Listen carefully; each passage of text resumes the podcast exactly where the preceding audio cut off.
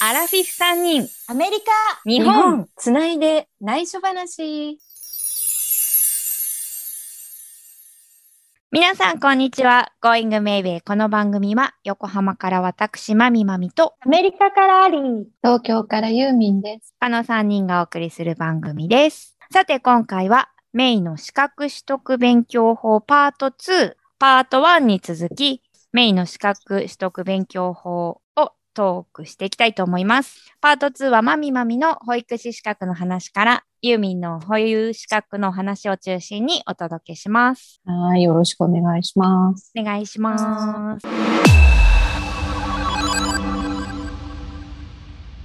保育士は、まあ、学校行けば取れるんだけど専門学校とそうなかの保育専門学校とかあと大学卒業すれば単位あをー取れば取れるんだけど私は筆記だけで9科目あって筆記のそんなにあるの方がそうなのよそれが結構大変え、ちなみに何保育の心理学、う保ん育原理児童家庭福祉うん社会福祉、教育原理、社会的養護、子どもの保険、子どもの食と栄養、保育実習理論っていう9科目そうがなあっんて、だ。まあ、なんかその関係性で同じような問題がちょっと出てくる感じのところもあるけど、結構いろいろ歴史もあるしだから栄養とかだったらあの子供に必要な栄養素とかあとカロリーとか食べちゃいけないアレルギーの話とかも出てくるあしへー。なるほど。社会的用語とかだと介護的な感じの法律からだから法律、うん児童福祉法とかそういうのもあるし、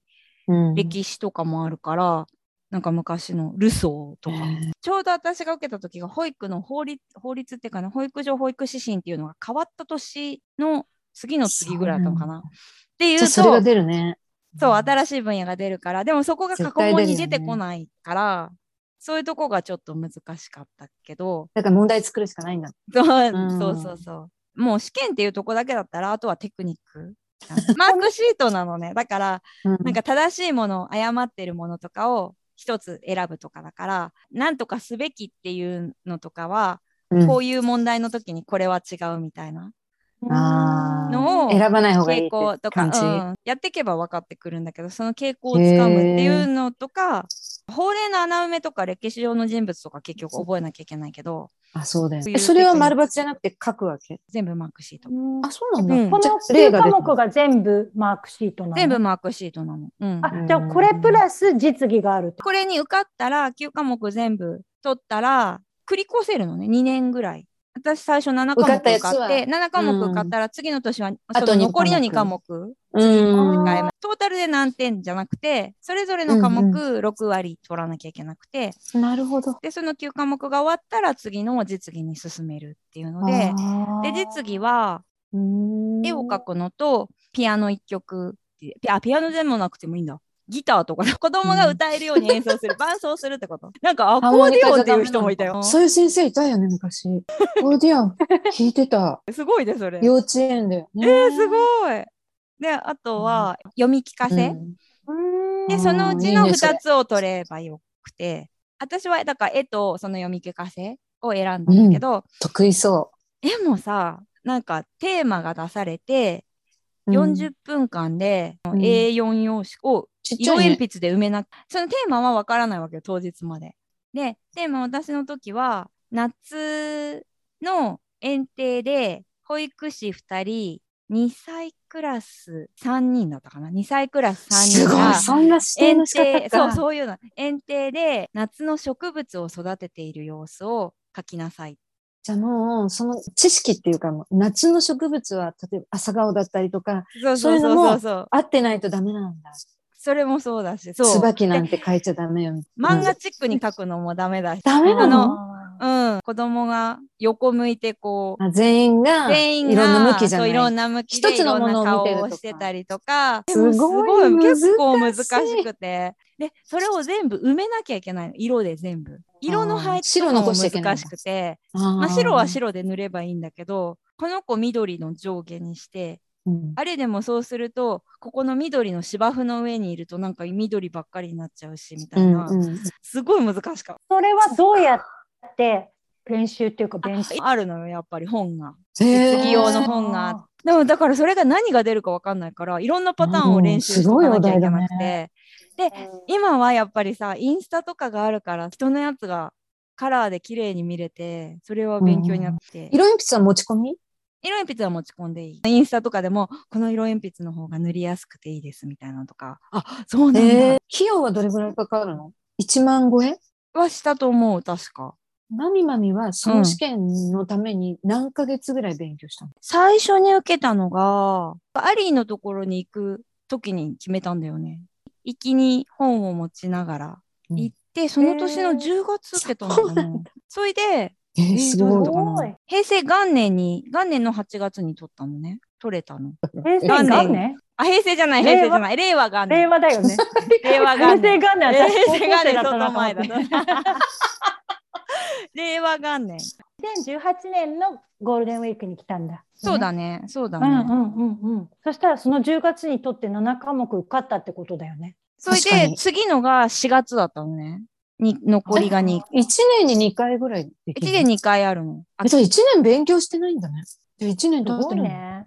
まあでも完全に取れたのが1年後ってことです。すごいね。なんか私基本的に勉強するのは好きなもん。別に頭がいいと耳がかそういうんじゃなくて勉強なんすかる知こ識とをは入れるの好が好き。きなんだねそうそう新しいことを学ぶことは好きなの。素晴らしい。だからそのあんまり参考になるのかどうかよくわからないけど。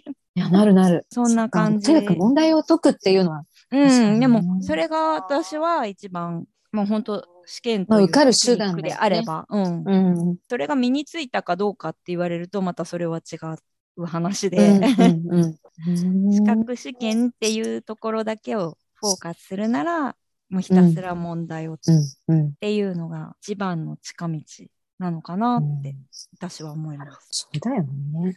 まあ、めいっ子が3級、英検3級受かって準2級受けるとか言ってて、ででも、どう、教えても問題が解くっていうのは結構難しくて、うんてうん、いのかそうなんだよ文法ねとか。はね、ボキャブラリーとかは自分で覚えてもらわなきゃいけないけど、うん、覚えたとしてもそれが結果に出ないと、うんそういけそなういそかう。らあ過去問たくさん解くっていうのを伝えようと思った今。うん、確かに。でもそうだそねれは大切だ。まあ、同じ問への慣題れだね。そうそう同じ問題が出るかどうかは分かんないけど、うんうんその問題になれるっていうのは大切だとうん思そうだうよし、ね。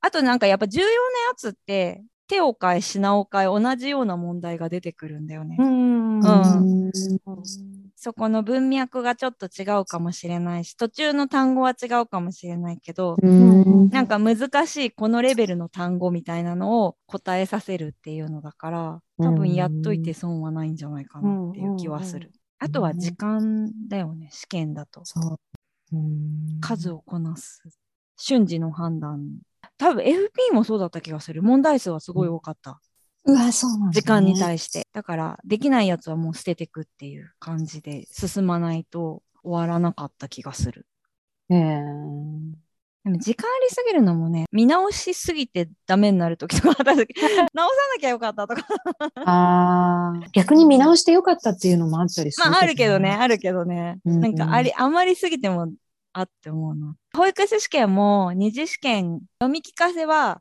めっちゃ得意と思ってたんだけどうんうん。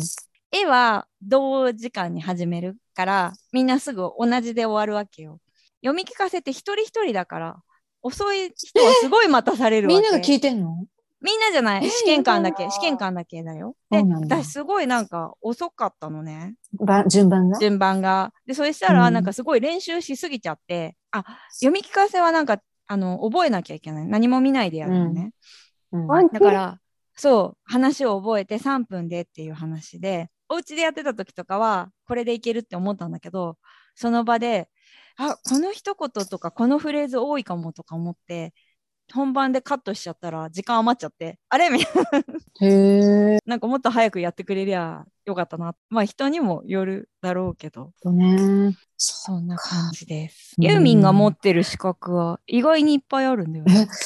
う。ないないない。資格でしょ学生の時に取った教員免除。中学1級の高校2級っていうやつと、あと自動車の普通免許と、秘書とかやってたから、その流れで会社で取らなくちゃいけなくて、上級救命技能士と、あと、防火管理者っていうのも、まあこれ講習受ければ取れるやつなんだけど、それと、あと保険を売ることができる損害保険募集人、あと、マンションの会社に行ったから、管理業務主任者。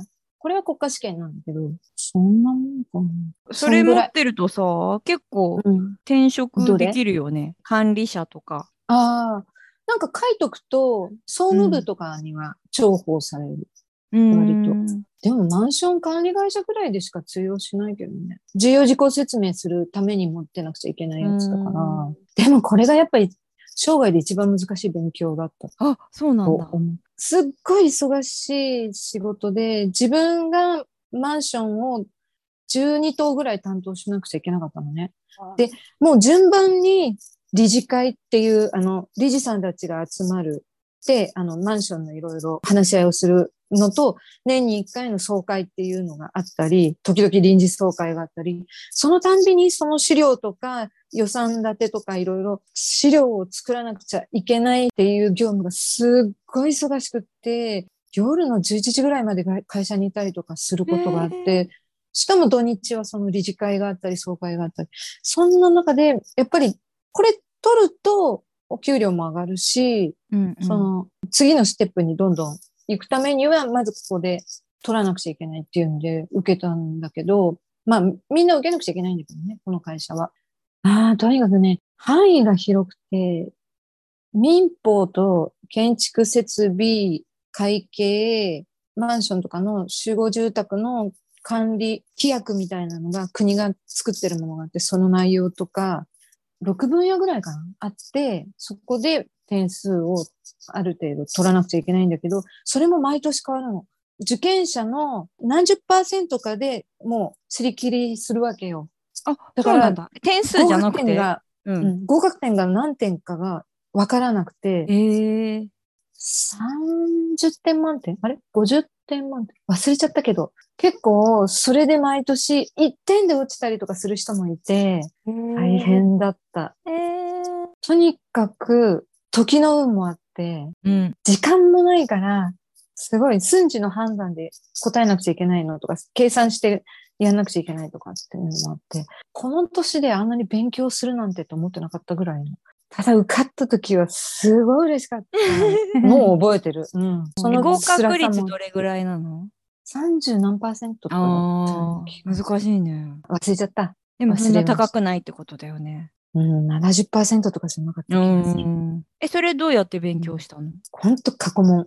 うんやっぱりそうなんだ。うん。過去問はいっぱい出てるのそういうのって普通に。過去5年のとか。普通に本屋さんとかで買える。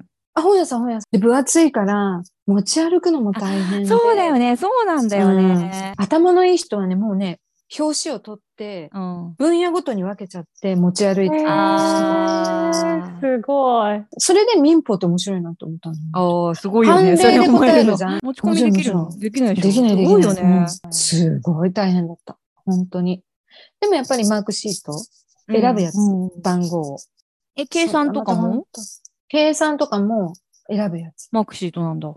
うん。ででもあの、バランスシートみたいなやつに埋めたりとかするやつだから、法律が関係してるやつが多くて、うん、あと建築はね、範囲が広いの。もうすっごい広い。広そうだよね。うん。大規模修繕の方法だったりとか、あと建物の RS とか、なんかいろいろあって、ただ過去問とともにその解説をしっかり読むのが大事だ。うん間違ええたら間違えたで、その解説をしっかり読んで覚える。うんうん。なるほどね。うん。もうとにかく過去問頼りだったね。二人ともそうなんだね。うん。主任者に関してはそうだ。あの、私も経理だから今は簿記を受けようと思って、なんか時間がな作ってやらなきゃとか思ってるんだけど、簿記も一回過去問見たら、時間がないね。2時間くらいかな。その中で解くんだけど、とてもじゃないけど、時間が足りないなっていうのがイメージだったんだけど、でもこれもやっぱ過去問やるしかないんだね。ただ年に2、3回あるんだよね。あれねそうだよね。あれ結構あるよね。うん。だから、模試みたいな感じで何回も受けてればうんなれるのかなとか思ったりとかして、自分の実務にもすごうんく役に立つから、なんかいつか受けようと思っている感じ。でもやっぱり過去問だね、これもね。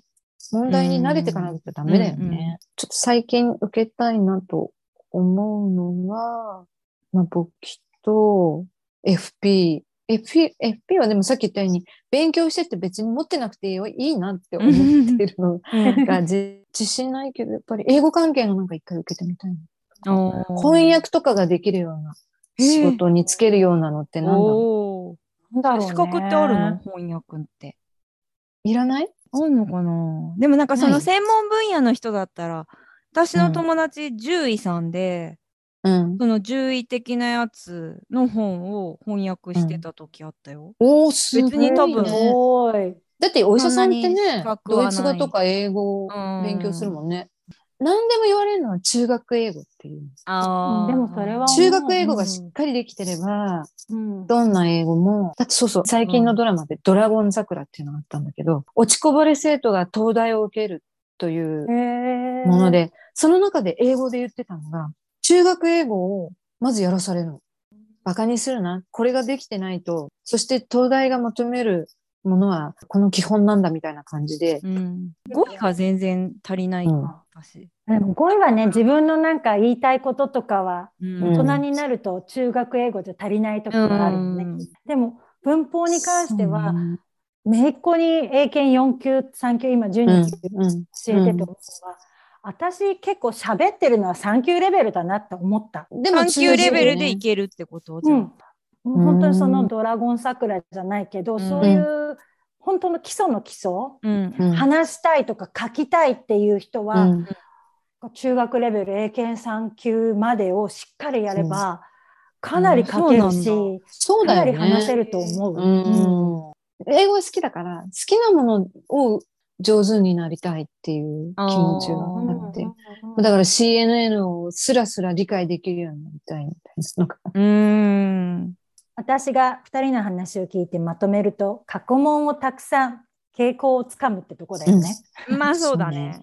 ね。うん取得勉強法としては。うん。ううんんうんまあ、もちろんき、その、取るための専門知識も入れなくちゃいけないけど、うんやっぱり過去問だよね。うん。まあ尽きるね。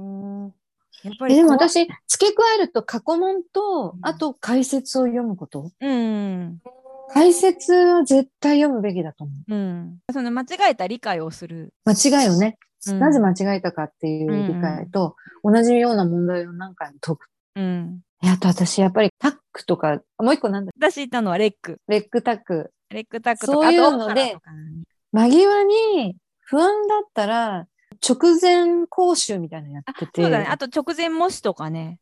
それ受けるのも一つの手だうとんう思う。ん。本当に受かりたいなら、それぐらいお金をかけられるなら、うんうんうん、模試とかはいいか受かるも。うん。うん。ね、直前はすごくいいと思った、私も。一、回受けたことあったんだけど、そのおかげもあるかな。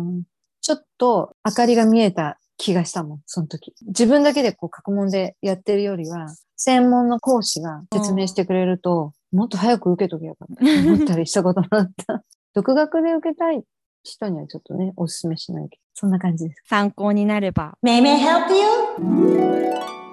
このコーナーは月1回のレギュラーコーナーとしてそれぞれのおすすめの〇〇おすすめの映画や本、音楽などおすすめの1本、1冊1枚などを紹介していきます。今回はアリーのめいめいヘルプユー、アリーのおすすめの紹介です。よろしくお願いします。はーい。今回は資格取得勉強法がテーマだったので、おすすめの英語勉強法おお。をおお。嬉しいいい。ねお伝えしたいと思います。うん。まず対象はユーミンが話してくれた学生時代に英語が得意でブラッシュアップしたいとかあ CNN が聞き取れるように分かるようになりたいとか、そういう人とかあとはマミマミが英検2級持ってるって言ってたじゃない英語の知識があって、それを使えるようにうんうん。したいという人におすすめです。何を使うかというと、オーディオブックです。今はスマホがあればオーディオブック聞けるので、はいインストールして、私はオーディブルっていうので、オーディオブックを聞いてます。えーで昔はスマホがない時代は CD 英語の本の CD を買あって、あ、はいそはれい。を聞いてました。用意するものはオーディオブックとあとは原書でできたら日本語の翻訳された本。だからちょっとあ日本語でいいベストセラーのじゃない日本語、日本語と原書両方、ああ英英語の本も。日本語。あとはノートと筆記具だけど、で、うん選び方としては、うんまずは好きな分野。だから小説が好きな人は小説でいいと思うし、特定の分野、私は心理学が好きだったから、心理学の本から最初は入ったんだけど、おーそうすると、その自分の好きな分野の語彙が増える。うんマミマミが、語彙がな、ボキャブラリーがなって言ってたうんだっけな。ん。うん、そう。見てた足ね。ありーない。うん。そうだから文法的には本当に中3の英語までしっかりやれば会話はできるようになると思うの、んそれなりに。でもうん私たちは大人だからもっと自分の話したいことがあるじゃないそうんのうんボキャブラリー言葉が出てこない。それにぴったりなのが好きな本を選ぶ。そうすれば自分がうん話したいこと伝えたいことの語彙が増えていく。勉強法としてはまず日本語の本を読む。うんで、ねその後に英語のオーディオブックを聞きながらうん現象を目で追う。でその後オーディオブックを聞きながら現象を見ながら一緒に音読する感じ。うんあ音読するんだ。読んじゃうんだ。読読みうんもちろん早いからオーディオブックはスピードを落とせるの。えー、そうなんだ。そうなの。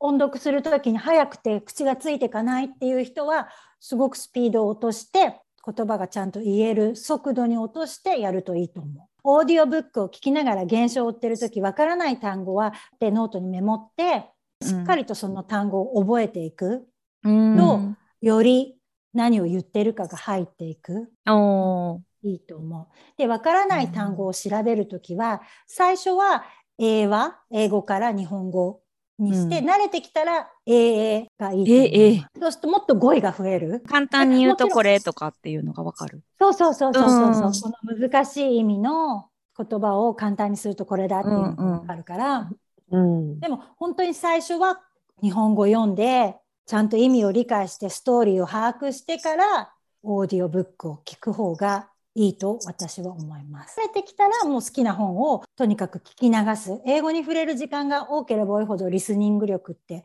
高まると思うので、うんがいいと思います。へそしーてでじゃあどれを選んだらいいかわからないという人は、うん私の一押しバラク・オバマ元大統領が書いうたんうんうん「プロミスランド」これはへ一押しです、うんと日本語だと「約束の地」っていうのかな題名がーへーオバマ大統領元大統領の自伝でグラミー賞ノミネートされてたりとか書籍、うん紙の書籍あとは電子書籍、オーディオブックともにナンバーワンになったベストセラーでへーなんと29時間朗読されてます。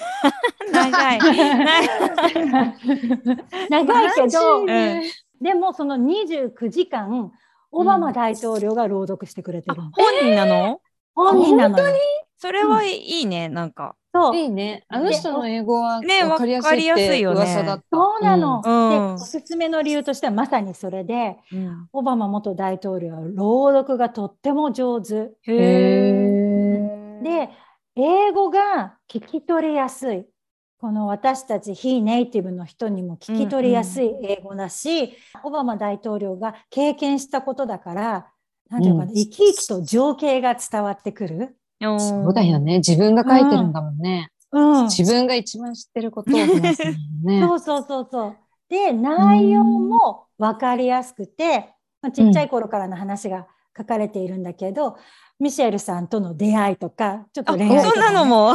あるのもあるへの。ーだ からそ赤れが裸々なんだ。そうそれが彼の口から話されてるのがちょっと面白いというか、へえーうん、よくてあとはうん政治家になる過程うんうんうん。大統領選に出馬する流れとかその裏話みたいな感じだけど葛藤があったりとかミシェル夫人が反対したりだとかいろいろあるのね、うんでんそういうのが語られてたりとかあと私たちは3人とも選挙ウグイスの経験があるから面白いと思うんだけどその大統領選の選挙戦が結構描かれてて、えーへあー日本とは全然違うとかあー なるほど、ね。そういう面白いのもあるし、うんでその後大統領になった後のさまざまな問題を解決してったりとか解決したいけどどうにもこういろんなしがらみだとかがあって動かないこととか、うんうんうんそういうのが書かれているのね。えーそんなことまで。だからそれが CNN とか BBC とかそういうニュースを分かるようになりたいなっていう人にはとってもおすすめなのはそういうニュースで流れる単語が多く出てくるの。あー。イベントでね、あったこととかね。そうう。そうそうそうそう。そうだよね。うん、私も知らないのがいっぱいあったけどこれでいっぱい覚えた感じなのえで、ーううんん、おすすめ。でなんその後かにバイデンさんも出てきそう。バイデンさんもちろん副大統領だから出てくるし、出てきそうだね。ああ、とね出てくる。うん、出てくる出てくる。好き嫌いはそのオバマ大統領に対してあるだろうけど本の内容物語だとしたら結構いい内容だと思うしあそとうトランプ氏がドナルド・トランプ氏がオバマの大統領選をサポートしているのとかも書かれてるかえら、本当にそうなんだ。もともと共民主産党党じゃない民主党か。変わったんだ、あの人。そうなのよ。途そ中ので辺もいろいろ書かれて るのよ。面白い。へーもうトランプ氏が好きな人も、ぜひ適用しれじゃないけど、読む価値はあると思う。へへーーうんアリは全部読んじゃったの読んじゃった。面白かった。えーすごい。すごーい。すごいね。 うんでもオバマさんの演説はさなんか上手だっていうので、あのうん私日本の本だけどどうして引き寄せる演説ができるのかおーみたいなのを読んだ時に、そその手法っていうか「私は私は」じゃなくて「一緒に」みたいな話をするとか「あなたができきる」みたいな一人称の使い方がうまいみたいあーななんかうそういうのを思うとちょっと読んでみたいな。にえ本と日しても本語分も厚い普通に出てるんだっけ出てる出て出てるるの。うん。は現役を退いてから書いたんだよね、もちろんね。そう、おととしかな。あ、ごめん、そっ2010かそっか。年。うんあそうなんだえ、そんな最近か最近なの日本の発売は2021年の2月の16だから、ちょうどあ1去年か一ちょうど前1年前、うんうんうんあそうなんだいいね。ありがとう、ありがとう。じゃあ読んでみ素敵なます。人。探して読みんでみま。ますす。はねありがとうはいありがとうございいます。ありがとうございました。